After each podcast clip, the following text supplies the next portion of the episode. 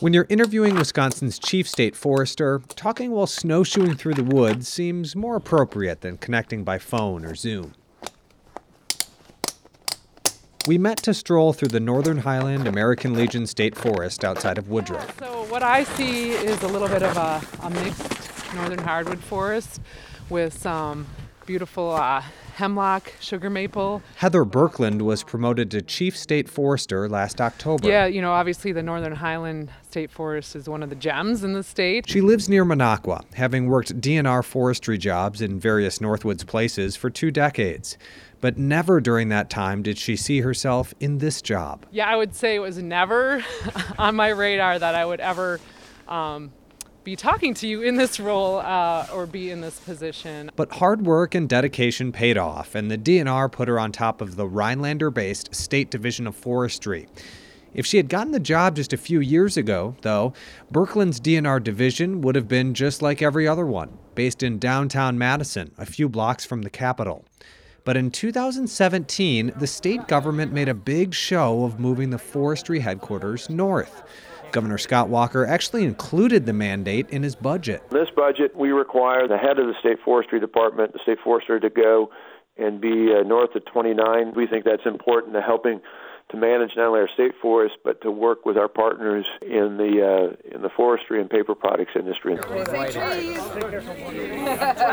In October 2017, Walker was in Rhinelander to announce the city had beaten out Hayward and Wausau for the honor. Chief State Forester at the time, Fred Souba, was about to move his office and bring staff along. Well, I think it's a great opportunity for the division to be able to relocate its headquarters here north. It'll allow us to be closer to many of our stakeholders uh, and customers that we deal with. Uh, in the forest products industry. The Rhinelander office already had some forestry employees at the time, but the DNR says 26 total forestry employees now work there.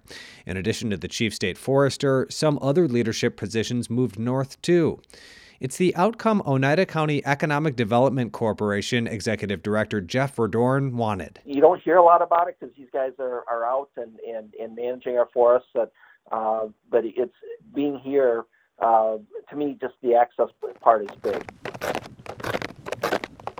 I try not to let the sound of our snowshoes drown out Heather Berklund's answer when I ask her how, three years after the move, the Rhinelander headquarters is working out. You know, I think there's been some benefits there as far as some of the closer um, partners that are, are located here, you know, north of the tension zone. Um, you know, currently I'm feeling like we're in a, in a good place. Um, but part of her was skeptical at first.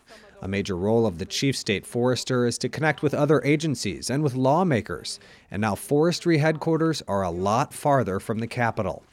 Like for everyone else during a pandemic, video conferencing has been a godsend. You know, different models can work, and that we don't all necessarily have to be in one location.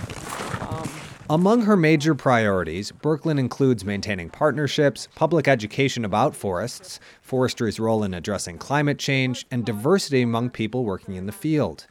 She's in a unique position to comment on that last priority diversity. Berklund is the first female chief state forester in the century old history of the division. A point she notes, but a point she doesn't want to serve as her entire identity. You know, I hope that someday we're not talking about gender, race, that we could just say, wow, they have the skills to do the job. And I think um, just don't want that to get lost in the conversation that even though I am the first female, but wow, look at what she did and look at her background, um, and she has the skills to help lead this program forward. In Wisconsin, the forest products industry contributes 63,000 jobs to the economy. But nationwide, just 13% of forestry workers are female. Berklund is hoping more young people of all backgrounds find a passion similar to hers. I'm, I'm feeling like, though, with some of the next generation, the younger folks, and just them growing up with the conversations around the importance of our environment, potential climate issues, yeah. that they'll have this recognition of like, oh, I can do something in this profession. Just maybe, a few of them will end up working at the new DNR Forestry headquarters in Rhinelander. For WXPR's Employed, I'm Ben Meyer.